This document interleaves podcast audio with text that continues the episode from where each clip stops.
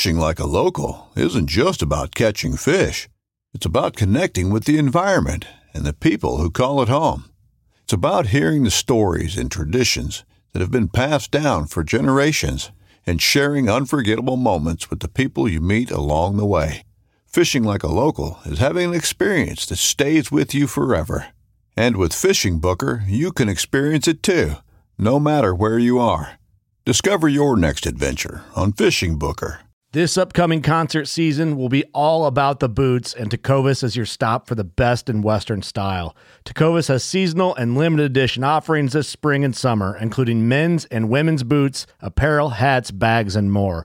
All Tecovas boots are made by hand in a time honored tradition with timeless styles that are always on trend. And Tecovas has first wear comfort with little to no break in period. It's hard to find this level of comfort paired with this level of style.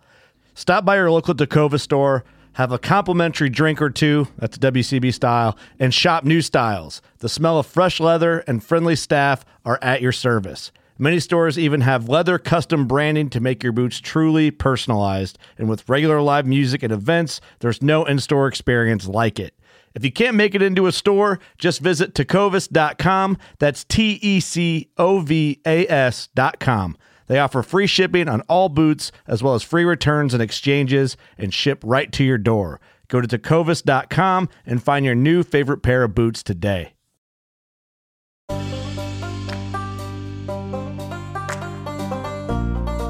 Sunny days wouldn't be special if it wasn't for rain. Joy wouldn't feel so good if it wasn't for pain. 50 Cent. This next listed water source that was on the map, but it was listed as always dry. Like, ne- there's never going to be water there. But I at least wanted to go investigate because I was so dehydrated, I actually thought I might run into problems soon. So I went to go check it out. It was an old well, um, like an old cattle tank. And as I was walking up to it, um, you know, ground looks totally normal, you know, all just dirt.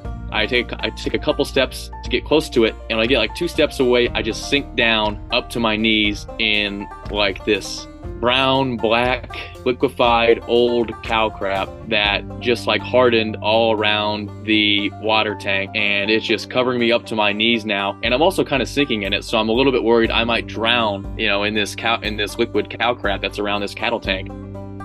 I'm Doc, and this is the John Freaking Muir Pod.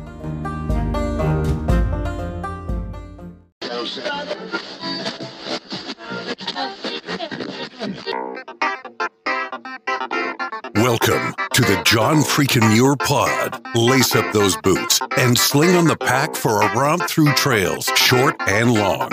With your host and Renaissance man, Doc, it's time to embrace the suck.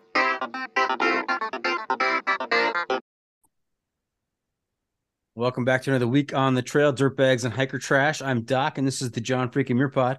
Let's start off with a reminder. If you are enjoying the podcast, take just a minute, help us out, leave us a review on Apple Podcasts. And if you're not enjoying the pod, well, just go ahead and keep that to yourself. All right, let's get to this week's guest, a repeat guest who was last on the podcast about a year ago.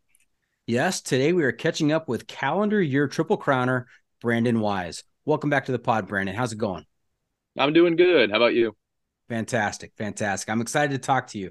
You know, I just I just recorded an episode last week and it came out on Monday, uh, which is yesterday, as as you and I are talking with the four guys who completed the calendar year triple crown this year, this past year. Mm-hmm. I actually just listened to that one today when I was out on a run. Oh, Did you? Good, good. What'd Yeah. you think? That was good. It was super informative, and I mean, it was tough when you get that many people together to try to get a kind of a cohesive unit and like a well-run organization. But you did a good job. You kept them in line. So props Uh, Thank to you. you. yeah, and for a little bit of insight and comedic relief, I also had Jeff Garmire on there who he knows a, a, thing or two about the calendar year triple crown, and he's just a, a, a hilarious dude. So yeah, yeah, he, he knows a little bit, and he's hilarious. So yeah, he was great on there too. yeah. So uh, you know, in that episode, we went by trail names, right? And so uh, you and I, we've talked about your trail name before, but why don't you, for our new listeners out there who maybe haven't heard your episode, share with us your trail name and how you came by that? Sure. So it's uh goes back to my first ever backpacking trip, not even through hike. Um, it's a backpacking trip through Ohio State back in 2018, uh, actually in the High Sierra in California. And it was a trip through the university, so we had a bunch of extra gear that I would never bring nowadays, like extra, you know, heavy cooking equipment, extra safety equipment, just so much extra stuff. And I was the largest one there, so I was figured I should carry the most gear. You know, it's my responsibility. So my pack was probably around 60 or 70 pounds every day, and I was a pretty strong hiker. And one day we were going up this hill, and everybody was struggling along, and I was struggling uh, in my own way. And another guy just trying to hype everybody up, started yelling at everybody, trying to, you know, get the crowd going. And he's like, let's go. You got it. Your horsepower, your raw horsepower. And I was just like, yeah. And then it got just kind of stuck after that, you know? Nice. So from here on out, it's not going to be Brandon. It's not going to be Mr. Weis. It's going to be horsepower. Sounds good to me. Okay. All right. Now, have you listened other than the episode on Monday? Have you listened to some some other recent episodes? a few people um, that I, like either I know of or kind of friends with. I, I listened to uh, a ball sacks a while back, uh, which that was a good funny one. Um, but off the top of my head, I can't remember the other ones. Okay, but I just want to make sure that you're familiar with um, some of our regular segments. We do have one towards the end called the Pro Tip Inside of the Week.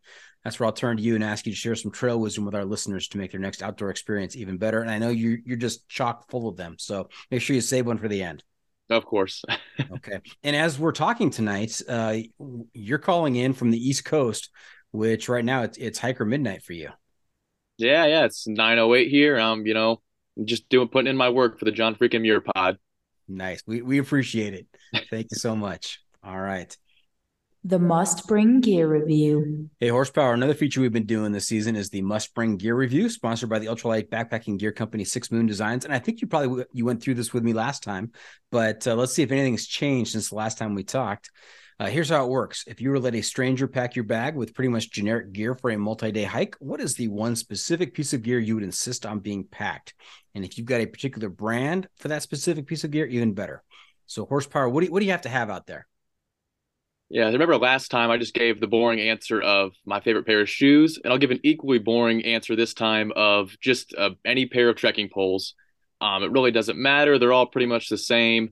But I had a couple times this year where I broke my trekking poles or just didn't have some for extended periods of time, and it was such a pain in the butt.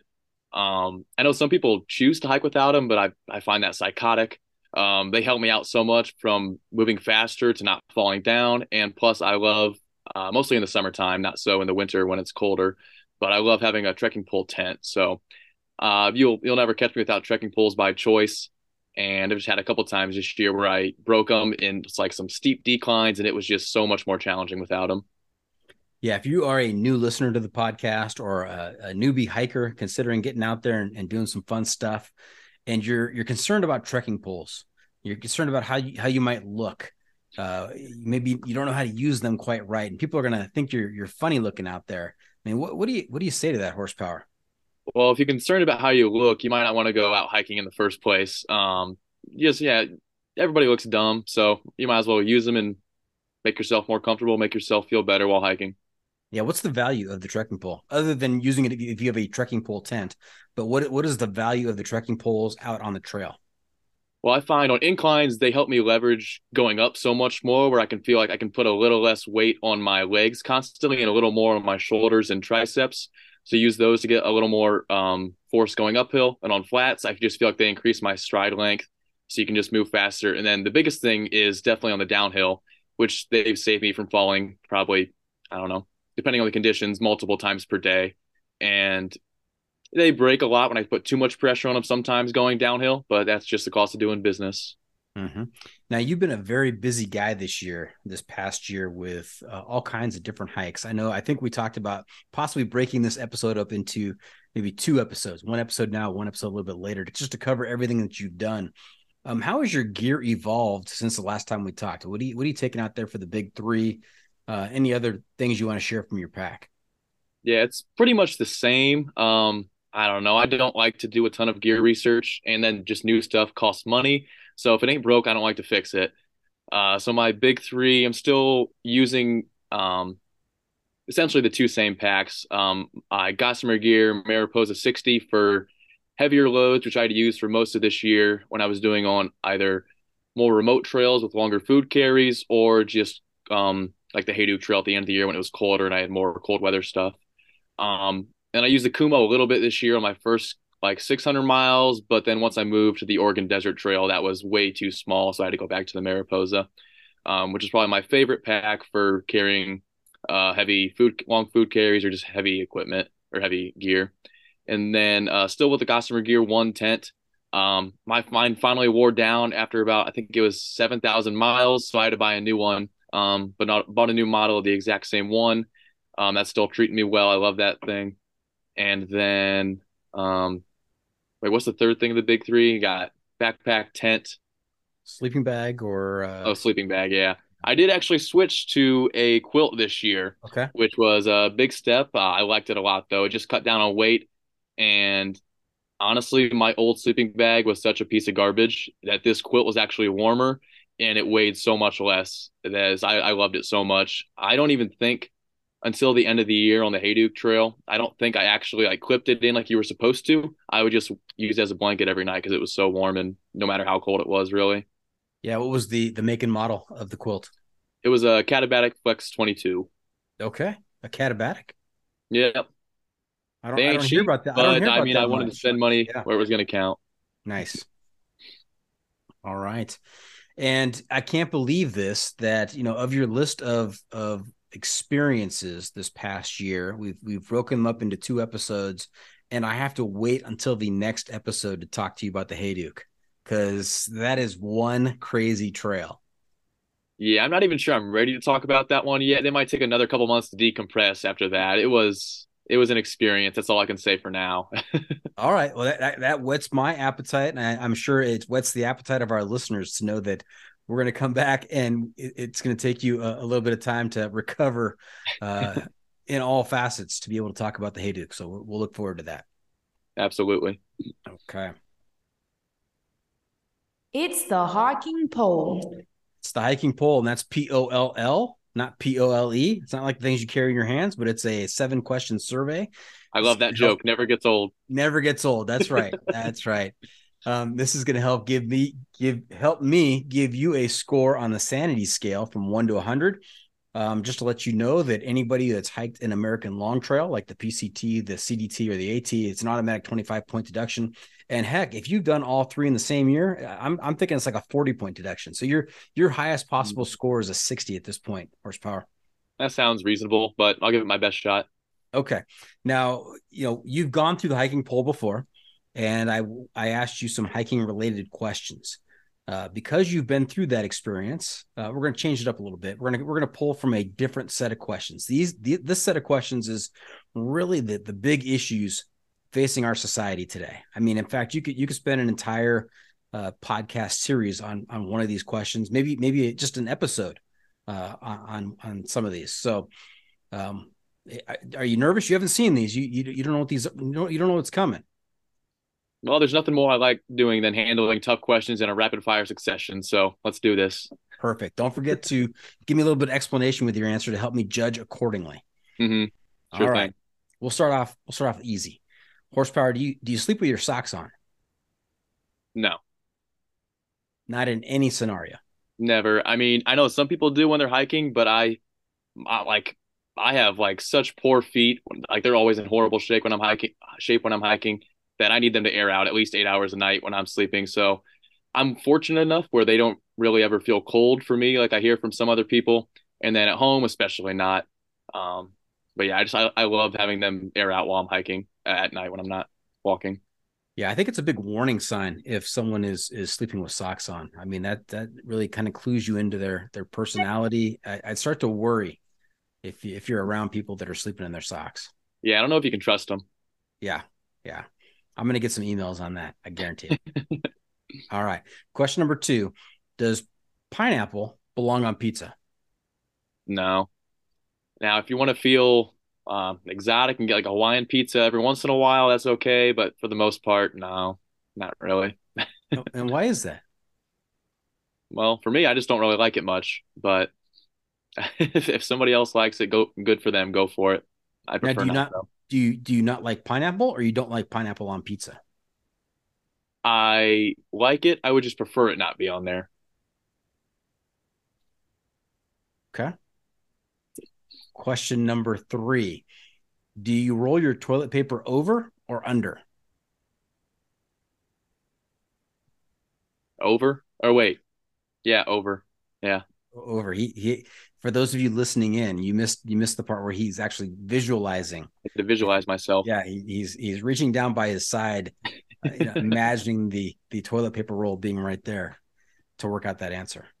I was kind of disappointed though. It took me a second to think about that because that's something I believe strongly in. I get upset when it's not my way. I was wondering what that meant. uh, That that you you had to think about it a little bit. So I was thinking, well, maybe it isn't important to him, but you you were saying that it is. It's a big issue. It does matter. Yeah. And, and why do you why do you hold that so so dear to your heart? Well, if it's under, then it gets pushed up against the wall, and it's kind of a more more, more of a pain to rip off and get out. So, you know, I like things to be easier. You don't need to make them harder than they have to be. That's right. Be, be efficient with your time. Don't don't be sitting on the can trying to find where the toilet paper starts. I mean, it should be right there. It should be apparent. Exactly. Okay. Question number four: horsepower. Cats or dogs? Uh, dogs. Although I will say, we'll probably get into it, some of these trails. I had my problems with dogs this year. I never really had any problems with cats, but probably still dogs at the end of the day. Okay. And a corollary to that question doesn't count in the poll, but uh, big dogs or little dogs? Oh, big dogs for sure. I only respect a dog if it has the ability to kill me. So definitely big dogs. You know, the rule in this house is you can't get a dog that has poop that's bigger than yours. Mm, I don't know if I like that rule. That's a solid rule, horsepower. Yeah. I'm, I'm going to mark you down for disagreeing with me. All right. Question number, what do we got? Five. Do you enjoy Netflix or YouTube better? Netflix all day. I'm a huge movie and TV guy. Um, I don't really go go much into YouTube or vlogs or I don't know what else things on there Mhm. much. Yeah, YouTube is kind of like a how to do it kind of kind of deal. You, you have a question about how to do something, look it up on YouTube. I mean, from any Absolutely. changing changing oil in your car to even setting up a tent, right? I mean, you can find it all Yeah. on YouTube. But you know, you're an expert. You're a Mhm. calendar. You're a triple crowner. There, there's not a there's not a whole lot that, that you need to to read up on. I mean, you you've got the skill set. Yeah, and like you know something like that, I'd rather just you know make the mistake myself and learn learn that way, you know, than having to watch a video and you know learn that way. But I'm I've done that too, so I don't know. It's all it's all it's all good. It's all it's all fun when it when you need it. That's right. As as my my friend and other podcast podcast host, another backpacking podcast host, uh, Jeremiah Stringer says, "You you win or you learn." That's a good Win motto. Yep. All right. And on Netflix, what what are some of the best shows that you've been keeping track of, either TV series or or movies? Mm-hmm. What Well, number one for sure lately is Better Call Saul. I finished that up a while ago, and that's got to be the second best show I've ever seen. So everybody got to watch Better Call Saul. It's so good. Okay, you you just gained some points back because that that exactly jives with my opinion. Better Call Saul, one of the best shows on TV. I love to uh, hear it. You know, it's an offshoot from Breaking Bad. Breaking Bad very difficult to to follow. I mean, Breaking Bad in, in a lot of people's estimation is the best TV series ever made. Mhm. And so then when they say they're to do a spin-off and it's with this kind of wacky attorney kind of kind of shady attorney, you're thinking, well, how's that going to work? It's gonna be goofy. That's gonna be dumb. Exactly. They made it into one of the best dramas and character narratives of all time. It's It crazy. just got better and better and better each season. It was so good, so Mhm. good. And I'll say it. I'll I'll put my I'll put my name out there. I don't care. I'll say it. It's better than Breaking Bad. Ooh, again, you and I are in agreement. Now you oh, said I Better- love it. you said Better Call Saul was your second favorite Mhm. of all time. What what is your first? For me, it's Mad Men, I don't, and I don't think it'll ever be passed. I love it so much. So good. Absolutely. yeah. So, so in my top five, I think I'd have to have uh Better Call Saul, Breaking Bad, Mad Men, um, Sopranos, hmm and The Wire maybe at number five, but it was it was just so huge and s- there were so many characters and storylines over the seasons. It was tough to keep track of. But again, that was it was really good TV. Yeah, I'm definitely in the minority where I I didn't like The Wire very much. I I know I'm uh I'm not normal in that account. Game of Thrones? Oh, loved it. Yep. Yeah, yeah, that that's up there too. Till the end. That's good. Yeah. Yep. Okay. All right. I think we I think we we really got to the heart of that question. So I'm, I'm Absolutely. Okay. uh, horsepower number six. Uh, what would be your most useful skill in a zombie apocalypse?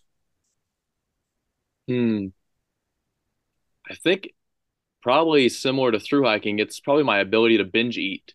You know, zombie, apocalypse is going on. You run to a grocery store, you run into a restaurant. I can get down 6,000 calories in 10, 20 minutes, you know, then I'm good for another couple days, you know, go repeat, do that again somewhere else. So that's probably that's probably it for me. That's like a, a superpower, being able to Yeah. binge eat. Yeah. Okay. I mean, that's good for you, but that's not so good for the rest of your party that you're you're out there against the zombies with. Yeah, sorry, that's kind of their own problem. All right. Question number seven. Finish on this one. Is cereal a soup? No, I don't think so. It's not a strong opinion, but I don't think so. What, what's your thought process there?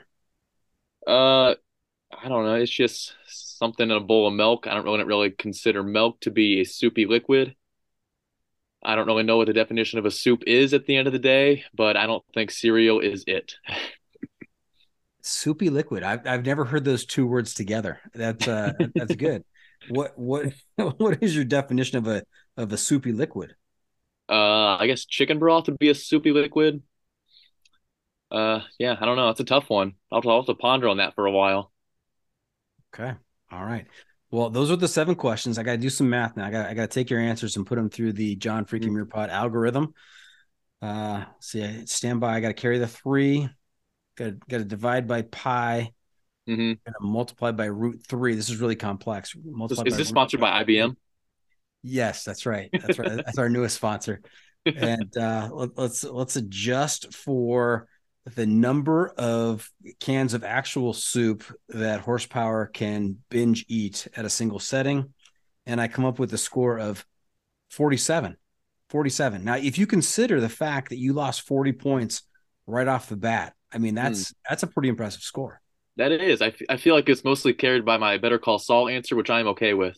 Yes, you're, you're absolutely correct. You're you're dipping down into the 20s, and then all of a sudden you you rocketed back up uh, in the discussion of Netflix. So, well done, sir. Okay, hey, let's uh before we get too far down the trail, let's back up a little bit. Uh, just remind everybody kind of your background, where you grew up, and how you got involved in through hiking. Yeah, so I'm from uh, Northwest Ohio, a small town. So there's not much outdoor recreation around here. So never really did camping, backpacking, anything outdoors until I signed up uh, my sophomore year of college at Ohio State for a trip through the outdoor adventure center there. And it was a month long backpacking trip in the High Sierra. And long story short, I fell in love with it there. Um, I on that trip I learned about the Appalachian tra- Appalachian Trail and Pacific Crest Trail, and still thought that was ridiculous. Like nobody could ever do that. That's so stupid. Um, and then three years later, I found myself doing the calendar year Triple Crown. And then I thought when I got home from that, that I would be done for a while. I was pretty burnt out. And then four months later, I found myself on the Benton MacKaye Trail, ready to do another six or eight months or something of hiking that I just finished up this year about a month ago. Okay, now as as you are talking to me tonight, th- those folks who are listening and they can't see your background, uh, I'm looking at what's behind you um, at the ceiling. I can see the camera's kind of pointed up towards you, and I can see that in the background the ceiling, which looks like a, a drop ceiling, like acoustic tile. uh, very. It looks like a commercial setting. Are you calling in from your home? Are you are you at a, a place of business? Where are you right now? No, yeah, I'm I'm home back back home um in my basement. But yeah, it's pretty nice. You know, it's kind of an ominous background with the with the darkness back there. And I just realized Yeah. that I kind of like that. It's like you're calling in from a cave. Yeah. Okay. Now, how did you go from from uh you know becoming interested in in through hiking to making the big jump? It's a big jump to do the calendar year triple crown. I mean, that is that's that's a huge um impressive accomplishment. Yeah, so originally, like after that first trip through Ohio State, I kind of, you know, started doing some more smaller trips, weekend stuff, and small section hikes on the Appalachian Trail. And then eventually decided I wanted to do all the Triple Crown trails. So I was going to do like one each summer starting in 2020. I was supposed to do the PCT, but then had to cancel that with the pandemic going on. So then through a series of other decisions, maybe poor, maybe good, I decided that I would go for the calendar year triple crown in 2020, uh, 2021. And yeah, I don't know. Didn't really look back. Once I committed to that, didn't really look back or even consider not not finishing it or not going for it. And then was started, see, January 13th at Springer Mountain, and the rest is history after that. You started January 13th. When did you finish? uh, October 25th, I want to say. That could be wrong, but somewhere around there. And then, like two days later, started the Arizona Trail because I told myself I was going to try to go for 10,000 miles in a year, which basically I did the Arizona Trail and then uh, gave up on my first day on the Buckeye Trail back in Ohio because it was so cold and miserable and wet and windy. And I was questioning why I ever thought that was a good idea. Yeah, and in terms of sequencing the calendar year triple crown, did you do uh um all one direction for each path or did you did you have to flip flop? Yeah, I flip flopped. I was hoping to do them all in one direction just for the simplicity, but ended up flip flopping when I got to Vermont by mid March, and the snow was just still insane up there. So um, basically, did Springer to Vermont, and then uh, New Mexico, and a little bit of Colorado on the CDT, then the whole PCT, and then the rest of the CDT from the Canadian border down to southern Colorado, and then the rest of the AT. Yeah, it was it was really interesting to hear the the uh, strategies of the guys, uh, the four guys that did the calendar year triple crown last year. You know, all of them are very different. I think one one of the four uh, was hiking the AT and decided on the AT that he was gonna he was gonna do the calendar year triple crown. Just Yeah, know, that was one of the craziest decision. things I've ever heard. Yeah, That is, that is wild, right? Yeah, just on the fly. He had to go adjust his visa and figure out even if he could do it, and that was just insane. Props to him. Yeah, and then Professor, you know, he had set out on January first. His his goal was to kind of break the unofficial record for most most Mhm. uh, miles hiked in a year, and he he fell short of that. And I, I feel bad for him because I think in his mind, uh, he he thinks that he he failed, and yet here's the guy who out of out of the four guys, I mean, he he hiked the furthest. He did. He went from Key Yeah. West to to Canada on the on the AT, and um and then did the other two as well. I mean, so you know, he he set this go- really really lofty goal for himself, and uh, he didn't achieve that goal, but he achieved something you know almost as as astonishing. Yeah, he's an absolute madman, and um, I don't know. He looked like he was having so much fun along the way. I truly don't think he regrets it. But uh, fortunately, I actually ran into him when I was on the PNT, and like when he was three miles from finishing the PCT, the PNT and PCT cross for a little bit, and I ran into him on that short stretch, and it was really cool seeing him super excited to finish the PCT and keep going the rest of the year. Like just seeing his energy from how excited he was made me want to go harder the next few days. It was really cool. Yeah, let me tell you a little something about Professor.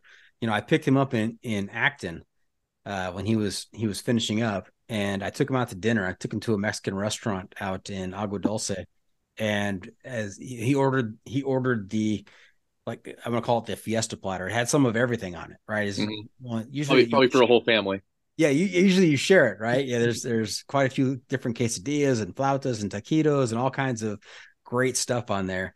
And he proceeded to mow through that entire plate. There was nothing left on that plate. I was wondering if he was going to pick it up and lick it. I mean, he he really went to town on it, and he did so in a very steady, slow, methodical manner. I mean, I polished off my big old burrito Mhm. and uh, he had just, you know, he was maybe a third of the way through his plate. So, I- you know, I, I sat and watched him the rest of the time as he just kept going and going and going. And it's, it, I, I think it goes to his philosophy. I mean, you don't have to be the fastest out there. You just have to make steady progress all day Mhm. long. Yep, that's all it takes. So, all right. Uh, so you spent about eight months on the trail this year, you said? Uh, I can't remember honestly. It was so April till November. That's probably about seven, eight, I think. Yeah, yeah. And so how do you how do you finance your adventures? Because you know it takes money to be on the trail. I mean, it, it, maybe less money than than paying uh, you know rent on a house, but uh, Mhm. you, you're paying for food and you're paying for gear and and um. So uh, what what do you do in the off season to accumulate your your trip money? Yeah, so this one, this trip was kind of unexpected. Like I said, when I got home last year for my trip, I thought I would be done for a while. I was burnt out and obviously low on money after living on trail for a year. So I started when I got home, I started writing a book about it. Um, but then as a part-time job, I just started bartending and serving at a local restaurant.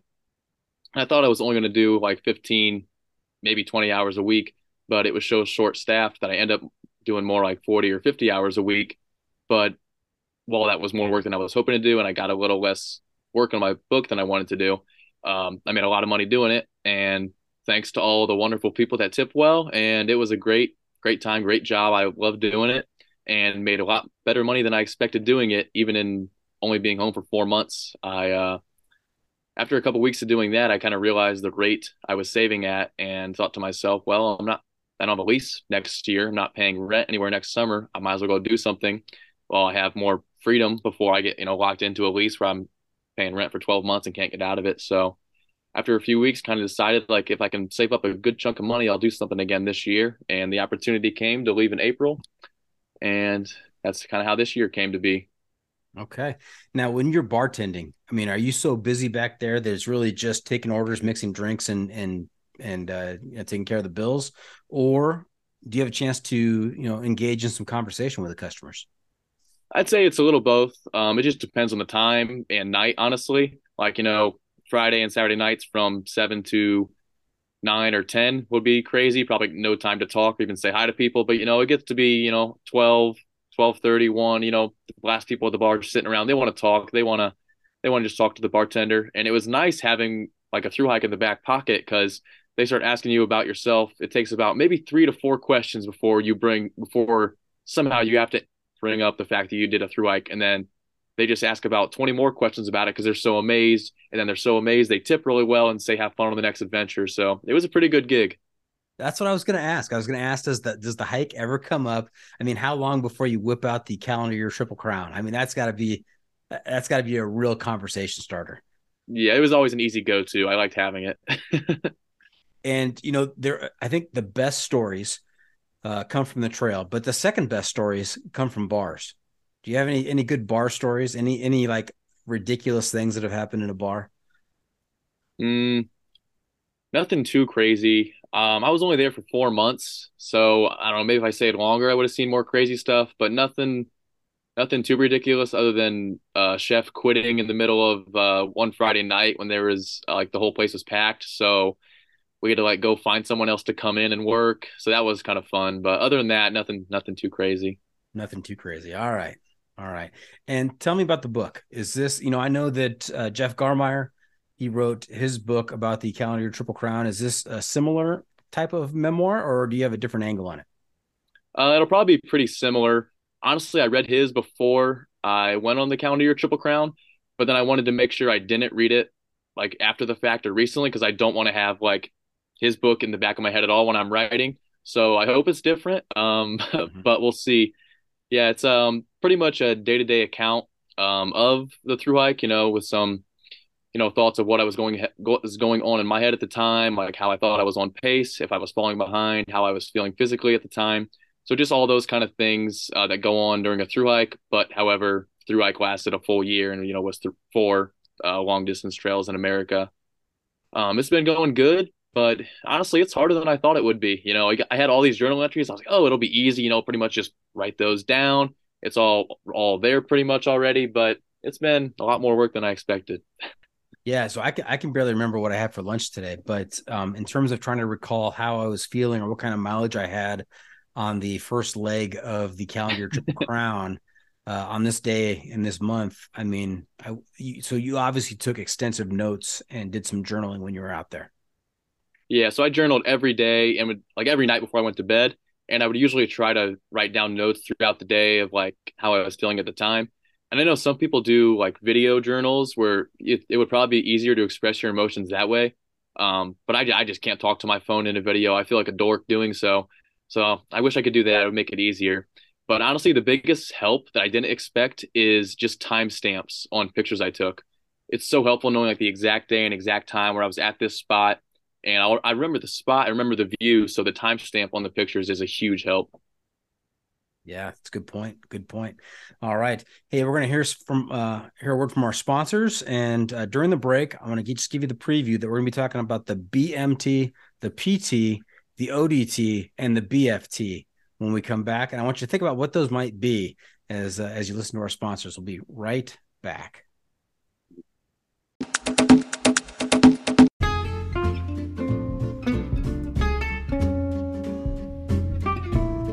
From the backcountry to the backyard, we believe everyone deserves the highest level of protection.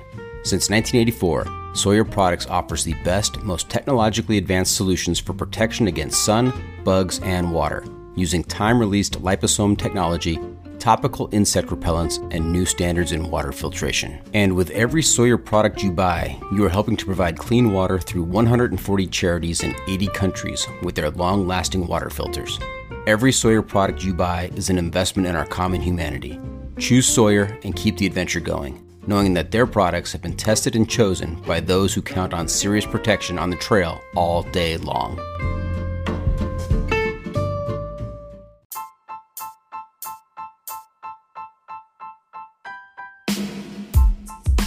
Six Moon Designs has been innovating ultralight backpacking gear for the past 20 years.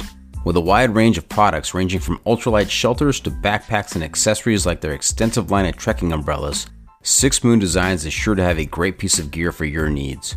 With the company philosophy being that gear should aid one's experience, not define it, Six Moon Designs thinks the more time people spend outside the natural world, the better off this world will be. And remember, go wild, live young.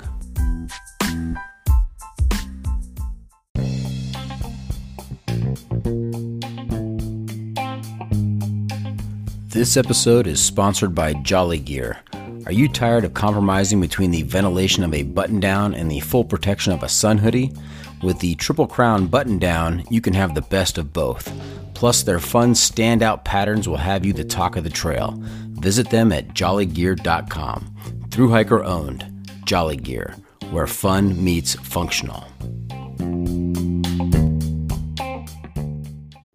Want to make a podcast? Spotify's got a platform that lets you make one super easily, then distribute it everywhere and even earn money, all in one place for free. It's called Spotify for Podcasters, and here's how it works Spotify for Podcasters lets you record and edit podcasts right from your phone or computer. So no matter what your setup is like, you can start creating today. Then you can distribute your pod- podcast to Spotify and everywhere else podcasts are heard. Video podcasts are also available on Spotify. With Spotify for Podcasters, you can earn money in a variety of ways, including ads and podcast subscriptions. And best of all, it's totally free with no catch. Since I discovered Spotify for Podcasters, I feel like my creativity has raised to another level. I highly recommend you give it a try. Download the Spotify for Podcasters app or go to www.spotify.com backslash podcasters to get started.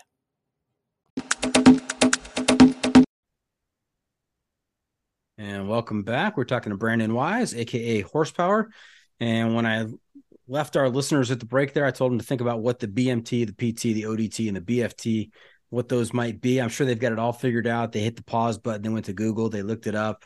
Uh, but you know, beware. There's a lot of different trails with with those same initials. As hey, you know, sometimes podcast hosts might not even know the right ones. That's correct. That's correct.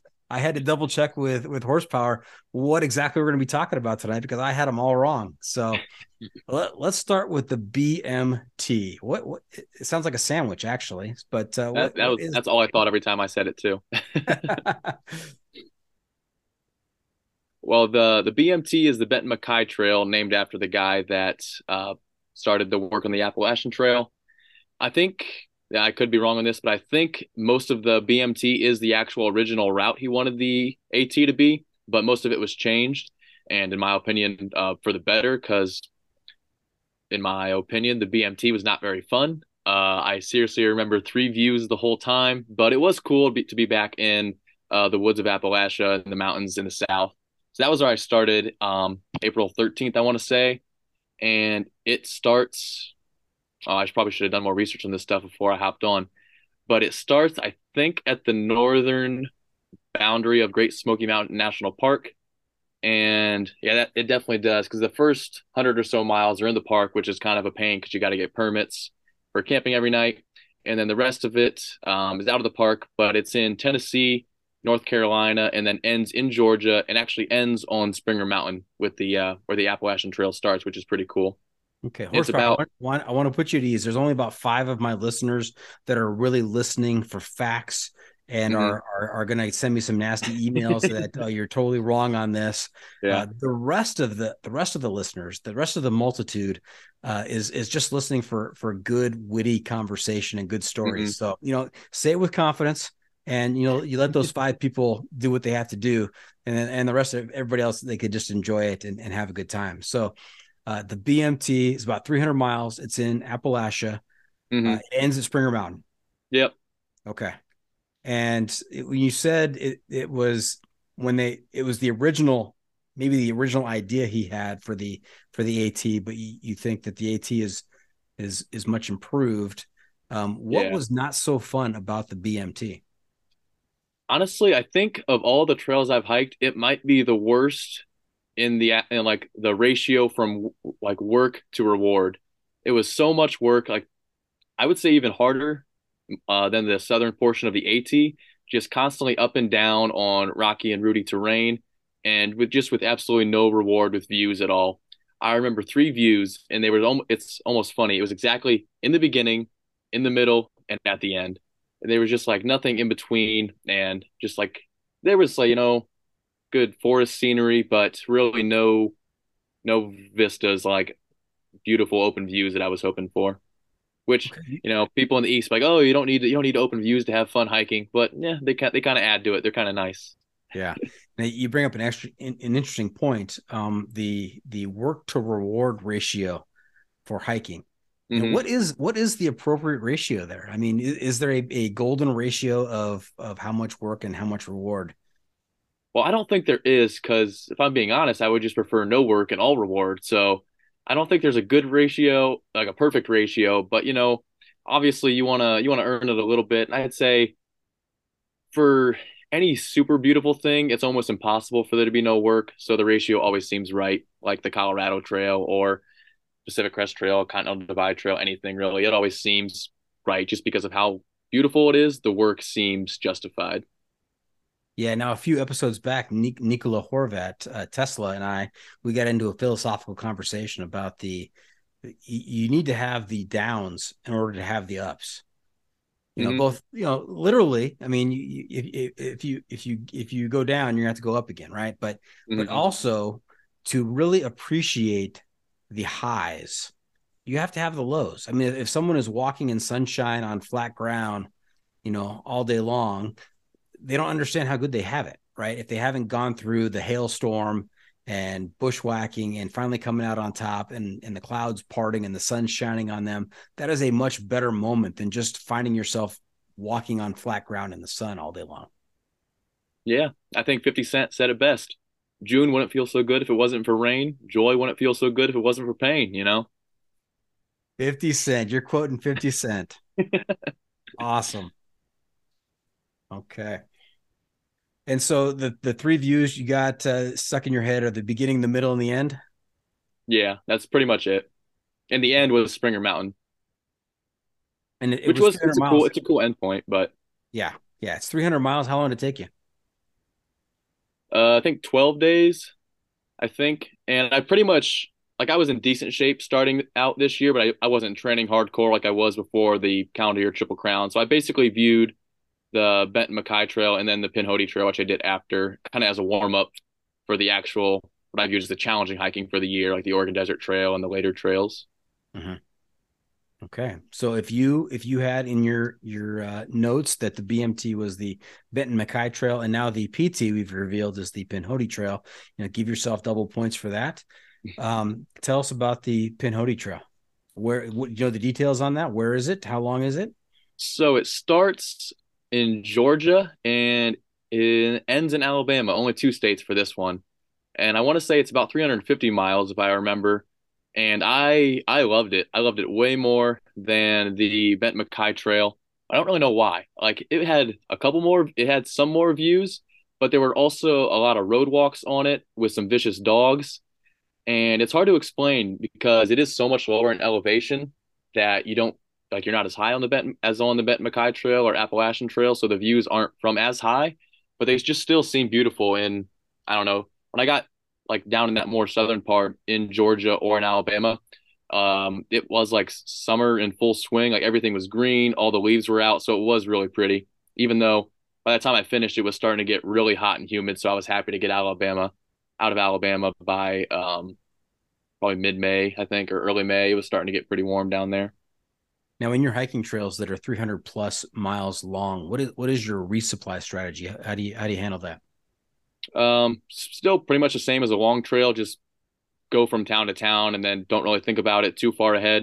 And especially with trails that short, I don't even think I really plan at all because they're so short. I'm like, well, you know, what are the chances that in 300 miles there's a, you know, I, like a 300 mile food carry wouldn't be ideal, but it is possible. So I don't know. I don't even really think about resupplies on those short trails very much just because they're so small. They seem like they should be easy and it turned out I think they were for the most part, at least from what I remember.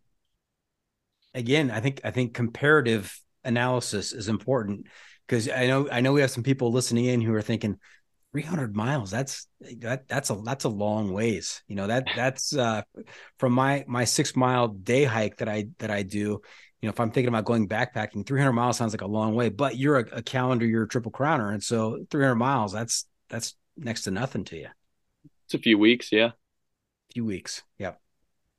Well, tell us about the vicious dogs on the Pinhoti Trail. Yeah, it seems fitting that they're in the state, of, mostly in the state of Georgia. So you know, big bulldog country down there. Uh, I saw a lot of bulldog signs when I was out there, which also is more painful now that they won the championship again. But that's beside the point. Um, but yeah, I don't know. People just nobody has electric fences. Nobody trains their dogs to not run out on the road and bite people. Um, so they are they're crazy down there, and they're big. They're they're all angry. They seem to have I don't know some sort of a and if they are not big, they seem to have a Napoleon complex, so they get even angrier. And yeah, they'll chase you for a half mile at times if, um, if they want to. And honestly, I didn't bring bear spray, but if people are going to hike the Pinhoti Trail in the future, you might want to think about it just because the dogs are ridiculous.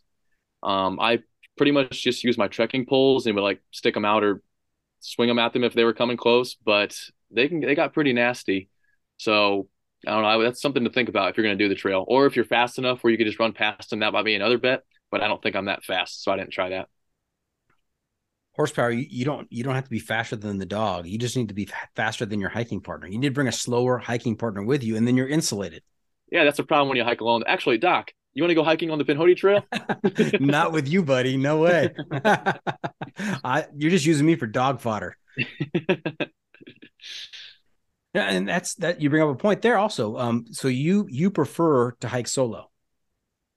Uh, no, I definitely don't prefer it. In fact, I don't know. By the end of this year, it's like I did most of the hiking this year alone too. I did a couple trails with people, but you know, just lining up logistically to do stuff with other people is so tough, and you know they have to be equally as crazy as you, as dumb as you, want to do want to be as miserable as you, have to be enjoyable company and like want to do the exact same trail, same miles, same pace as you. So it's really tough to, you know, line things up with people. So most of the time I just did stuff alone, but the tr- the hikes I did with other people were certainly much more enjoyable than alone. Um, and by the end of this year, I actually was questioning if I even want to do another long hike alone because I don't know. It's just so much more fun with with company around. I'm writing down ideas as you're talking about uh, additional questions for the hiking poll.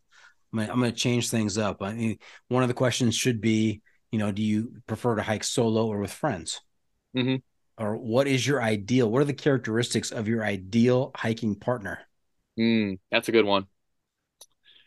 Uh, number one would be a good sense of humor. You know, got to be able to joke about everything, um, laugh at everything, make fun of everything. Um, number two, probably would, just would it be would it be highbrow humor or lowbrow humor?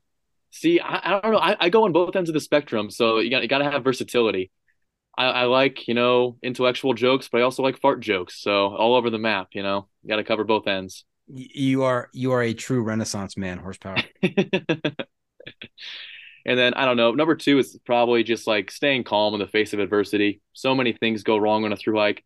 It's I've found it so much more enjoyable when you can just laugh at how ridiculous and poor a situation is. If you're stuck in a blizzard with no food, rather than freak out, it's just so much better to laugh at how bad things are than freak out and lose control. Um, yeah, so those are probably I, the two biggest for me. I think that's a great skill to have not only in hiking but in life is to be kind of even keeled not to have highs that are too high and lows that are too low. You know those wild swings can can really do you in and and, and doing the people around you as well. Yeah. Yeah. Fear is contagious for sure. Fear is contagious. You know i'm always on the lookout for a great episode title. That might be it. Fear is contagious with horsepower. Right, i'm writing that down don't mind me continue talking so I don't know if I have important to say. what else on the what else on the Pinhoti besides uh, vicious? Uh, Pinhoti. Um, also at near the southern terminus, um, absolute amazing trail angels trail angels that run a hostel down there. Um, Nathan and Kim, I want to say their names are. Um, I hope that's right because they were so great to me, such great people. Um, they'll help you out if you're starting at the southern point or ending there, or even probably most places on the trail. Just such great people. Um, so yeah, and I don't know, just just a great trail overall. So so much better than the BMT. I can't I can't explain why. Maybe that's what makes it so great. Yeah, I think again by comparison, right? You you do the BMT and anything else uh seems to be just awesome. Maybe, yeah. could be, could be. Now you go from those two East Coast trails. Now you you, you fly across the country. I, I assume you flew. Did you drive or fly? Oh no, I flew. Yeah, you flew. You flew across the country, and your next trail this year was the Oregon Desert Trail, which for a lot of people, me included, when I first heard that there was a desert in Oregon, I was just flabbergasted. What are you talking about? Oregon that doesn't have a desert. I mean, Oregon yeah, in all, my mind is green, a, right? Is a wet, lush green state, mm-hmm. but uh, there, there's a desert there. Yeah, that's what I thought too. Until I, I don't even I don't even remember when I found out about the Oregon Desert Trail but same as you, I was I was shocked. I, I didn't really know that was there, but after doing after being in southeastern Oregon, yeah, it's definitely there. It's definitely desert, and it's definitely rugged, brutal, and evil. Like, oh, it is it is tough. Evil. It's tough out there. how how long is the trail? 750 miles. Oh, but wow. I mean, the actual miles you walk are, are going to be so much different because I think around somewhere between 40 and 50% of the trail is cross country. So you're, you know, making your own route over overland a lot of times. So you can walk a lot more or a lot less, probably, just depending on your route. Okay. And in that respect, it's reminiscent of parts of the CDT and some of some of the Hayduke or all of the all of the Hayduke. And all of the, I'd say a lot of uh, route finding and and kind of guessing where you're going. Yeah, I'd say it's actually extre- extremely similar to the Hayduke in like just difficulty and route finding. Um, probably a little bit easier um, than the Hayduke just because it's so flat and open. Like it's always easy to tell where you're going because it's so wide open. Um, but I want there's not really cross country on the CDT, not like this anyway, not like the ODT. On the CDT, you might just occasionally lose the trail, like it might be a poorly taken care of or faint. But on the ODT, a lot of the times there's just no trail. You're just walking across desert. You got to find the way. And so, how long would the water carries be? Uh, long. I I want to say I think 30 miles was about the average. I think if I remember right, there was a 44 or a 46 mile water carry, and you know, like most deserts, the water's not good. It was pretty crappy, which is also surprising because it was a historically wet spring in uh, Oregon and southeastern Oregon, especially. So the crazy thing about this trail was, you know, for a desert trail, you know, it's going to be dry, it's going to be a desert, it's going to be hot. I got rained or snowed on over half my days on this trail, which is pretty crazy. Um, but still, the water carries were so tough and so long. It was it was a shocking experience and super challenging. Now, with, with the first two trails, the BMT and the PT, just being 300 miles or so, a little bit longer, and those being so short, you know, you said you didn't do a whole lot of planning for that. You figured there'd be a town somewhere where you could resupply. Now, with the, this slightly longer trail of, of 700 miles and it, it being in a desert, I mean, what kind of planning and logistics did you have to take into account? Yeah, this this Oregon Desert Trail definitely took a lot more work, and I wanted to make sure I was going to be prepared for it. Um, but first off, I want to thank the Oregon. Uh oh, I better remember the name now whoever runs that trail, um, sorry I forget the name, but they do such a great job. There is so much information out uh, Oregon, out there about it. Oregon Trail Association, something like that, or something Oregon like Natural we'll Desert Association, okay. something yeah. like that. But they do such a great job. They put out more information than you could possibly need on that trail, like a step by step about how to do the cross country routes, where the water should be, like instructions on how to find the water, if it's hidden, and I don't know, just so much other stuff that is so helpful for that um, for that difficult of a trail. They make it as easy as it possibly could be, which is still pretty hard. Um, so I want to thank them for putting out all that information to the public for free, which is fantastic. Um, but uh, for preparation, it did take quite a bit. And especially in southeastern Oregon, these towns, a lot of these towns at least, were so small. There's no real store. So I did have to send a couple food boxes ahead of time just because you know, it would be 200 miles between a town. And then when you get to that town, there's only a post office. So if you were just to do no food boxes, only stores, there might have been like 400 or something mile food carries, which would be a little tough. Um, other than that, mostly just kind of studying the sections of the trail because it varies so much. Like in the western part, it's barren desert, and then you go up in the high mountains for a little bit, and then it's kind of back to barren desert, and then you're in canyons for a while, and then you're back up in high mountains that I was actually getting fresh snow on when I was up there, like a fresh six to eight inches, which was crazy. And then you go back down in the Owyhee uh, Canyon, which is basically like the hidden Grand Canyon in Oregon that nobody knows about. And it's just so diverse and such a like a beautiful landscape in southeastern Oregon that I didn't expect. But mostly just studying those different parts too, because it varies so much, and you kind of need you might possibly need different gear at different parts. Okay, and did you take this trail on solo as well? I did, which it would definitely be beneficial to have two people on something like that, with which requires that much thinking, that much route finding, that much, uh, just like that much of a challenge. It would definitely be beneficial to do that one with a partner.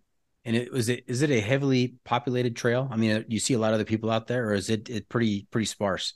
It's pretty sparse. I think there were four or five through hikers this year, this spring on it at least. Um, but it was funny. Two of them actually used to date each other, which was kind of funny it, like a whole a whole country of trails, and yet these two people that used to date each other find themselves on one of the most popular ones in the whole country. That is funny. That's funny. Now, did you ever find yourself on the ODT saying, "What the heck am I doing out here?" or "I am completely lost," or "Holy smokes, what what is happening?" There was a lot of times where I was questioning what I was doing, why I was doing this. This was so hard. This was stupid. Why why am I here? I should be doing something easier. Why am I not just doing the PCT again? That would be so much more fun. Um, but the biggest one, the biggest like what am I doing is probably on the second last day. Uh, it was like a 20 only like a 28 mile water carry, so actually not too bad. But it was starting to really heat up. Um, this was probably early June, starting to be early June, so it's starting to get really hot. It was probably around 98 degrees, I think, in the desert, and I don't remember how much water I brought from the last source, but it wasn't enough. Basically, I ran out of water around four o'clock, and the next water source was still like I want to say 12 miles away, and I was just so dehydrated that by like nine o'clock I got to this next listed water source that was on the map, but it was listed as always dry. Like ne- there's never going to be water there but I at least wanted to go investigate because I was so dehydrated. I actually thought I might run into problems soon.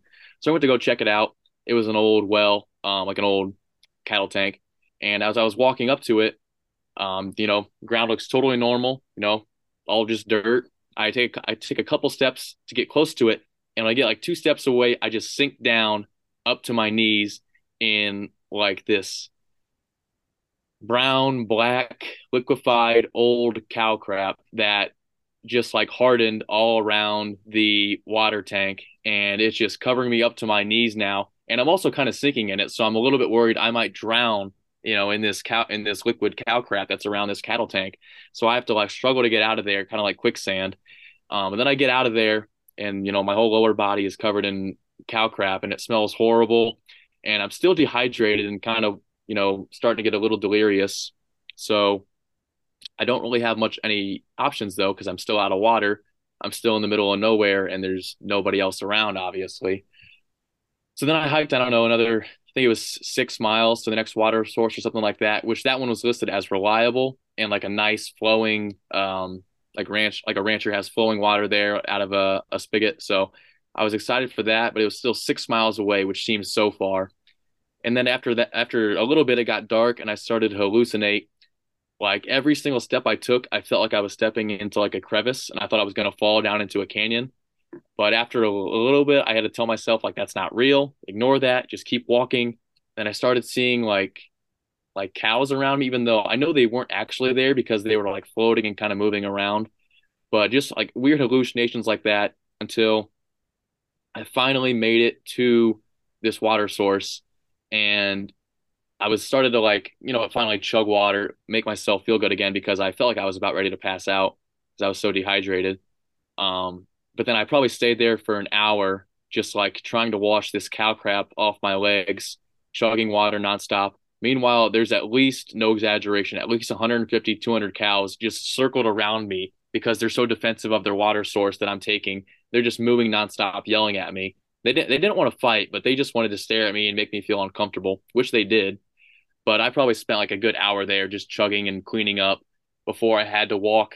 I think it was another three miles because when I started to walk away, the cows still started following me and they were moving so loud it would have been impossible to set up camp and go to sleep because they were so annoying. So I had to do like another three miles before I finally crossed a cattle guard where they couldn't follow me and then I could get I could get out of earshot so I wouldn't hear them anymore. That was just a rough night. Um, I was really questioning what I was doing out there if it wasn't the second last night, I might have thought about quitting. Horsepower, that is quite a story. I, I cannot imagine a worse way to die than to uh, slowly sink into liquefied cow crap quicksand until it, it passes your nose. I mean, that's uh, that, that's that a, a pretty scary moment right there. yeah, that's going to be on the next uh, season of 1,000 Ways to Die. So keep your eyes peeled. All right. So the 700 miles, how, how long did it take you to, to finish the, the Oregon Desert Trail? I think about a month, maybe a couple more days, but roughly a month. Okay. And you, you finish that experience and you, you think to yourself, I'm not done yet. What else can I do out there? And you come up with the BFT, which, um, you know, in some, in even... some, in some people's uh, mind, I'm sure is like the big effing trail. Yeah. That's, that's pretty much what it came to be referred to as um, or, or the brutal effing trail. Uh-huh. But uh, yeah, actually, I didn't even really come up with it. So, but I, I finished the Oregon Desert Trail earlier than I had expected, and I mean, my big plan for the year was to do the Pacific Northwest Trail, which you have to start roughly around July 1st, maybe a little earlier, maybe a little later on the given year. But basically, I had to kill some a couple weeks before I could start that because it was still too early up that far north. So I was looking at different things to do, and I decided I was going to do the Oregon Coast Trail. You know, I was already in Oregon, pretty close. That was roughly the same time frame. It worked out nicely. So I got a bus from the end of the Oregon Desert Trail down to a buddy of mine. Um, shout out Charlie in Ashland, Oregon. So southwestern Oregon. And when I got there, I got my like replacement gear I was going to use. I got my guidebook for the Oregon Coast Trail. I was all ready to go. And I open up the guidebook, and like in the first 10 pages of the guidebook, it says basically, do not hike this trail northbound. Otherwise, you'll be walking into a 20 mile per hour wind every day, the whole trail. And I was in southwestern Oregon, so that was obviously my plan.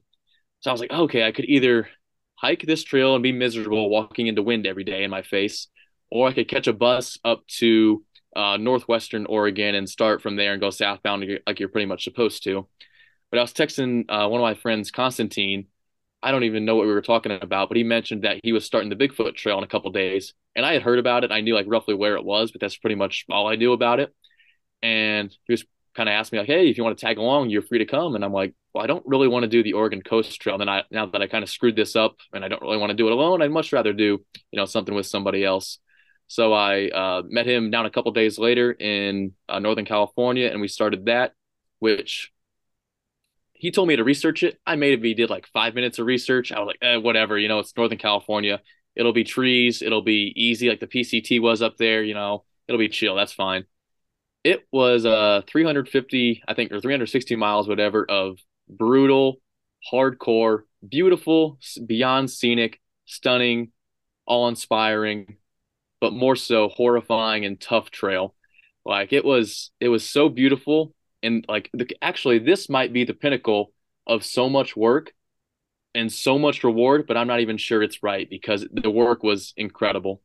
Just because it's not so much that the trail was difficult in by itself, even though it was. There were a couple um, different parts of the trail where it was like um, climbing for a couple miles at a time at a grade of about between 1400 and 1600 feet per mile which is something you won't even really see on like the hiking in the northeast like new hampshire that people complain about. So the grades were insane sometimes but much more so than the grades it was the lack of trail maintenance. I don't think the trail had been touched since like a few years earlier. I don't know if it was some people were saying it was with um you know california has tighter restrictions with covid going on so they couldn't get crews out there to work for a few years. But um it was just in really rough shape uh with so much down trees from the crazy wildfires that have been going on there the last few years. And it just needed so much more work to actually clean it up to make it hikeable that at times it was tough to enjoy because you couldn't walk more than two feet without climbing over a down tree bigger than, you know, most vehicles uh, or under that's it. miserable. That's miserable. Yeah. And oh, also apart, apart from the down trees, the fun part about the wildfires um, taking over was that like there would be so much undergrowth in the forest you couldn't ever see anything like where you were walking and you would just hear rattlesnakes like nonstop all day so that was terrifying too all right now constantine your buddy he, he was is he the same constantine that was on uh, the podcast he is yeah yeah yeah how's he doing he's doing great he's doing the uh Te Araroa, or however you pronounce that. Okay. In New Zealand in right New now. Zealand, yeah, nice. Yep. All right, tell him to look in and, and see if he can connect with Tip Tap. Oh, will do. Yeah. Um, so the big question, you, you are hiking the, the Bigfoot Trail. Did you any any Squatch sightings? Unfortunately, none at all. The only thing remotely close, which this is a total accident, but so fantastic, is that at the terminus, um, it ends on the ocean. Um, at the terminus, there's like a sign, you know, for this lighthouse wherever where it ends, and some random person in their backyard right beside the terminus has a like a cutout of Bigfoot, and there's no chance they know about the trail. It just has to be totally random, which is pretty great. Did you go down there and take a picture with it? I didn't want to trespass, but so I didn't. I didn't, but um, probably should have. Uh, you're a good man, horsepower. So what? uh, what? What made? I mean, okay, it was terribly difficult. It was. It was a lot of down trees, a lot of overgrowth, uh, rattlesnakes. Any other fun stuff uh, you encountered out there? Oh yeah. Um, I don't know if it was poison oak or what, but Oh. we were walking through like so much brush all the time. I don't. I don't know what started it, but I got like a a boil or something on my arm that got so big. Um, it was disgusting. I was actually really worried about it, thinking about going to the doctor. But then while we were climbing over a tree one day, I popped it and it continued to like just be gross and leak for the next few days. It was pretty disturbing. Um, so that was another fun thing. And then my whole legs, oh, and Constantine's legs, it was both of us, were covered in poison oak or whatever. I don't know, something. The whole time we were on trail, we we were basically itching our legs nonstop. And then he texted me about a month after and finally said his legs stopped itching and, and mine stopped around the same time too. So it took about a month after the trail because it was so ridiculous. Yeah, if you run into poison oak and you don't know it, uh, it it it hangs with you for for weeks, for months, possibly. Mhm. Um, I, I ran into the same thing in Ojai in California. I was just on a day hike with with my family, and we had to do a little bushwhacking. And oh man, it messed me up for weeks. It, it Yeah. these, just these these welts and these lines on your legs, and all you want to do is is just scratch scratch the skin off. And you can't stop because it feels so good. That's right. That's right. Forget about sleeping. I mean, Yeah. next to impossible. All right. Hey, you wanna you wanna leave us with a teaser what we can look forward to when we talk about the Hayduke? Just uh, maybe something a little little, little spicy detail from the Hayduke? Ooh, a little teaser. Oh gosh, I don't know. It's so much. Like, you know, I was listening back to I think Ginger Ball's episode one time, and he was talking about it. I was like, how hard could it actually be? You know, type four fun. Like, is it even possible something is that hard? Um, but it is. And I don't know. I mean, this isn't even one of the worst parts of the trail, but like there was a couple times we had to like swim, not really swim, but just go through like this yellow kind of orangish pool pool of water where you can't you can't see the bottom. You don't know how deep it is. Um, down in a deep canyon, and it's just absolutely freezing cold. It's like 6 p.m., so it's about dark, and it's so cold. You get in there for a couple seconds, and your like body instantly goes into shock because you, you're not used to it. You don't know what to do, and then the bottom is just like thick, thick mud. Um, it's not really quicksand because you do run into quicksand quite a bit on the trail, but this wasn't quicksand. It's just thick mud that wants to keep your shoes down there. So it's tough to move in. And then, you know, you have to make your way across this pool of water and then somehow climb out on the other side on this slick rock that's super, super like smooth, impossible to get, get a grip anywhere on and just keep lunging and hoisting yourself up until you can finally get out of this ice, ice bath of water. And that isn't even probably in the top 20 of rough things on the Hayduke. Okay. We'll, we'll stick a pin in that right there. We'll leave it right there and uh, look forward to our next conversation uh, where we hear all the details, get get get the full the full T on the Hayduke Trail. All right. Hey, uh, horsepower, you know where we are? Uh, pro tip uh, review or pro tip insight, pro tip recommendation, pro tip tip, something like that. You got the, the first two the first two words right there. The pro tip insight of the week. That's right. It's the There pro tip insight of the week. We've heard lots of trail wisdom from you already, but what uh, what do you have for us now? What can you share with our listeners to make their next outdoor experience even better? Hmm. Probably should have been thinking about this throughout. Um, but I'll just go back to an oldie but a goodie.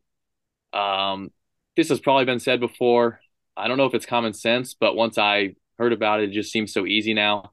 Um, it's probably wor- it's probably works better for day hikes, but I did use it uh, in winter on the Appalachian Trail. So this is only like a winter thing. If you're hiking in snow all day or ice, um, this definitely helps a ton. If it's raining, probably not so much. But if you're walking in snow and you don't want your feet to get wet, you can uh, just throw like Walmart bags or plastic bags of some sort in between, like on the outer layer of your sock, so between your sock and shoe, and it'll keep your your feet dry for at least a few hours. Eventually, the bag probably will rip and you'll get wet feet, but it works for a while, and it could possibly work all day if you walk gentle. But I usually ripped mine after a few hours. Yeah, and you can either use them before or after your hike to put your sandwich in. So Yeah, you know, it saves weight too. there you go. There you go. We're always looking for for multi-purpose tools out there. So that's Yeah, that's absolutely. fantastic. All right, so there you have it. That's it. This episode is just about in the books. Hope our listeners enjoyed our time with Brandon. I want to thank him for joining us this week. Horsepower, where can our listeners keep up with you on social media and how can they find updates on your latest adventures? Sure. So I pretty much only use Instagram, so you can look up stuff there. If I do anything new, you'll see it there, and that's just at Natural Horsepower, and that's pretty much it. Okay, is natural part of your your trail name, or you, you just you threw that in there somehow? No uh, horsepower, just plain horsepower was taken by some like monster truck page, so I threw natural in there for you know natural scenery outdoors, and I like natural light, so you know Got it. keep Makes things simple. Okay. Remember to check out the pod on social media as well. We're on Facebook, YouTube, Instagram, Twitter, and TikTok. If you have any comments or clips you want to share with me, you can send it to me at johnfreakinmuir at gmail.com. The Adventure Media Recommendation. All right, Brandon, you're familiar with this one too. This is uh, our adventure media recommendation where you get to share uh, your suggestion for you know a book, a movie, documentary, something to help keep our listeners connected to the outside. And you can't go with the same one you used last time. Mm-hmm. Well, of course, when my book comes out in a few months, you, you're all legally obligated to buy that and check that out. So, um, but other than that, um, I don't know. Uh, lately I've been doing too much like outdoorsy reading or like stuff because I'm afraid if I get back into it, you know, I'll want to leave again like as soon as possible. You've been Uh, so Better just- Call Saul. yeah, exactly. Yeah. um, but I'll just recommend a good like, you know, it's not a nature movie, but it's a movie where the, the scenery is just beautiful the whole time. It really shows off the beauty of like the kind of divide area, uh, and uh, north like north of Montana, southern Canada, and that's uh, the new Predator movie called Prey. It's uh, just a beautiful movie the whole time. Okay, that's interesting. Yeah, definitely not a a nature focused movie, but uh, a lot of natural elements in it. Mm-hmm. Oh, and a very very good grizzly bear scene. So if you wanna if you wanna check that out too, that's there. okay. What have we not asked you? And before we wrap things up, just one more segment for you called What Have I Not Asked You That You're Dying to Tell Us About? Other than the three trails that we have left to discuss in your next episode, what else did we miss tonight? Hmm. Probably why the Bigfoot Trail is so great. I don't think I really addressed that. I think I mostly just complained about it. Um, but actually, I did love it, especially more after the fact. It was definitely more type two fun um, to look back on now. But the beauty on it was truly like indescribable. When I did the PCT, I was pretty, um, I don't know, I didn't like Northern California very much. I thought it was pretty boring. You know, there wasn't a ton of views, especially after just coming through the Sierra. But the Bigfoot Trail totally changed my mind on Northern California. It showed just stunning views from the high peaks of every um, wilderness area around there. Uh, the Yolla Bolly, I think that's called, um, the Russian Peaks, uh, Trinity Alps, uh, the one that starts with an S that I can't pronounce. Just so many different wilderness areas that showed off the the terrific beauty of them that it's hard to it's hard to even explain now. Um, and I think one of the reasons that they might have been so beautiful is just because they're so hard to get to because the trails were so difficult that it's hard for people to get up there and it's just so stunning the whole time. But you definitely earn it. You definitely work for it. But if you want a challenge that really shows off the beauty of Northern California, the Bigfoot Trail was great. Okay. The Bigfoot Trail might have the appropriate work to, to reward ratio. It might because it's definitely a lot of work, but also a lot, a lot of reward. Okay. By the next time we talk, uh, Brandon, I want you to have the mathematical formula worked out for the the golden ratio of work to reward. All right, I'll get my math guy on that.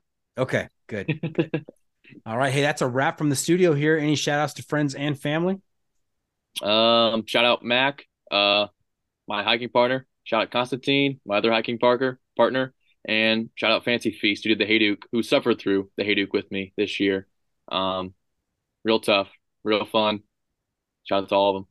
You guys are trauma bonded. Yeah. all right. Hey, thank you for tuning in. Always remember, the trail is the trail. Doesn't care if you want to go downhill doesn't care if it's almost dark and you're looking for a campsite. It doesn't even care if you had to pull yourself out of liquefied cow crap quicksand. The trail is the trail. Embrace the sock. Thank you.